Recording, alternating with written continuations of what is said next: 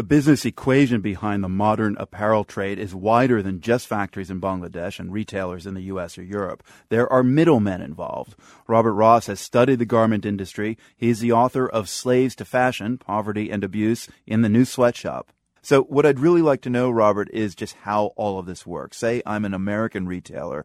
I want some clothes made at low cost by those Bangladeshi workers in factories. How would I go about setting that up? Who do I talk to? Among the primary ways this happens is that you reach out to a buying office or agent, the biggest in the world. Lian Fung, for example, is headquartered in Hong Kong. You would have in hand a design and a quantity.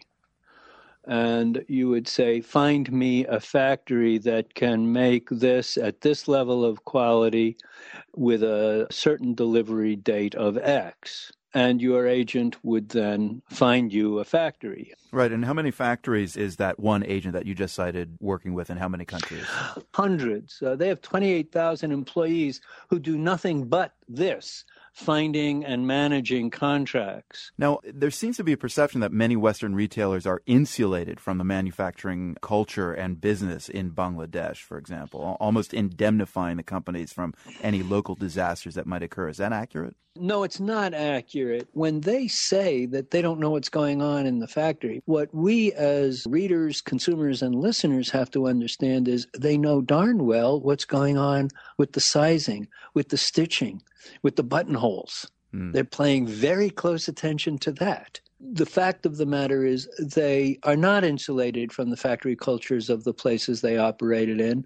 The people who work in Bangladesh have been doing so for years, the big ones, and they've been through fire and building collapse and fire upon fire. There's nothing new about this to them. I must say that the size of this catastrophe is forcing a level of attention which has not been usual, and perhaps we're at a turnaround moment. I certainly hope that's true. How would you say the Bangladeshi government is implicated in what happened?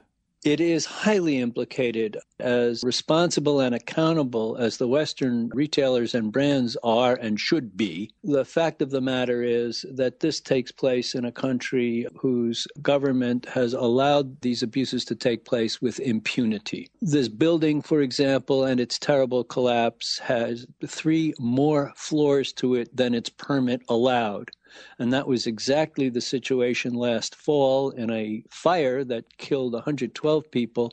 The fire broke out on a floor that was beyond the permit. These kinds of things happen all the time. Apparently, there are lawmakers in Bangladesh's parliament that are deeply invested in the manufacturing business. I believe the number is 33. Around 10% of the parliamentarians in Bangladesh are factory owners. The Bangladeshi Garment Manufacturers and Exporters Association is by far the most influential single group besides the military in Bangladeshi policy making. But surely when a disaster like this occurs with so many deaths, lawmakers have got their voters to answer to as well, don't they?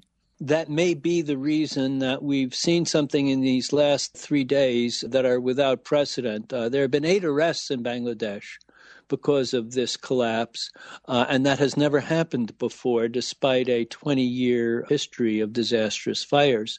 We may be at, for Bangladeshi history and this particular industry in that place, we may be at a turning point. Robert Ross, author of Slaves to Fashion, Poverty and Abuse in the New Sweatshop, thank you very much for your thoughts on this. And thanks for your time.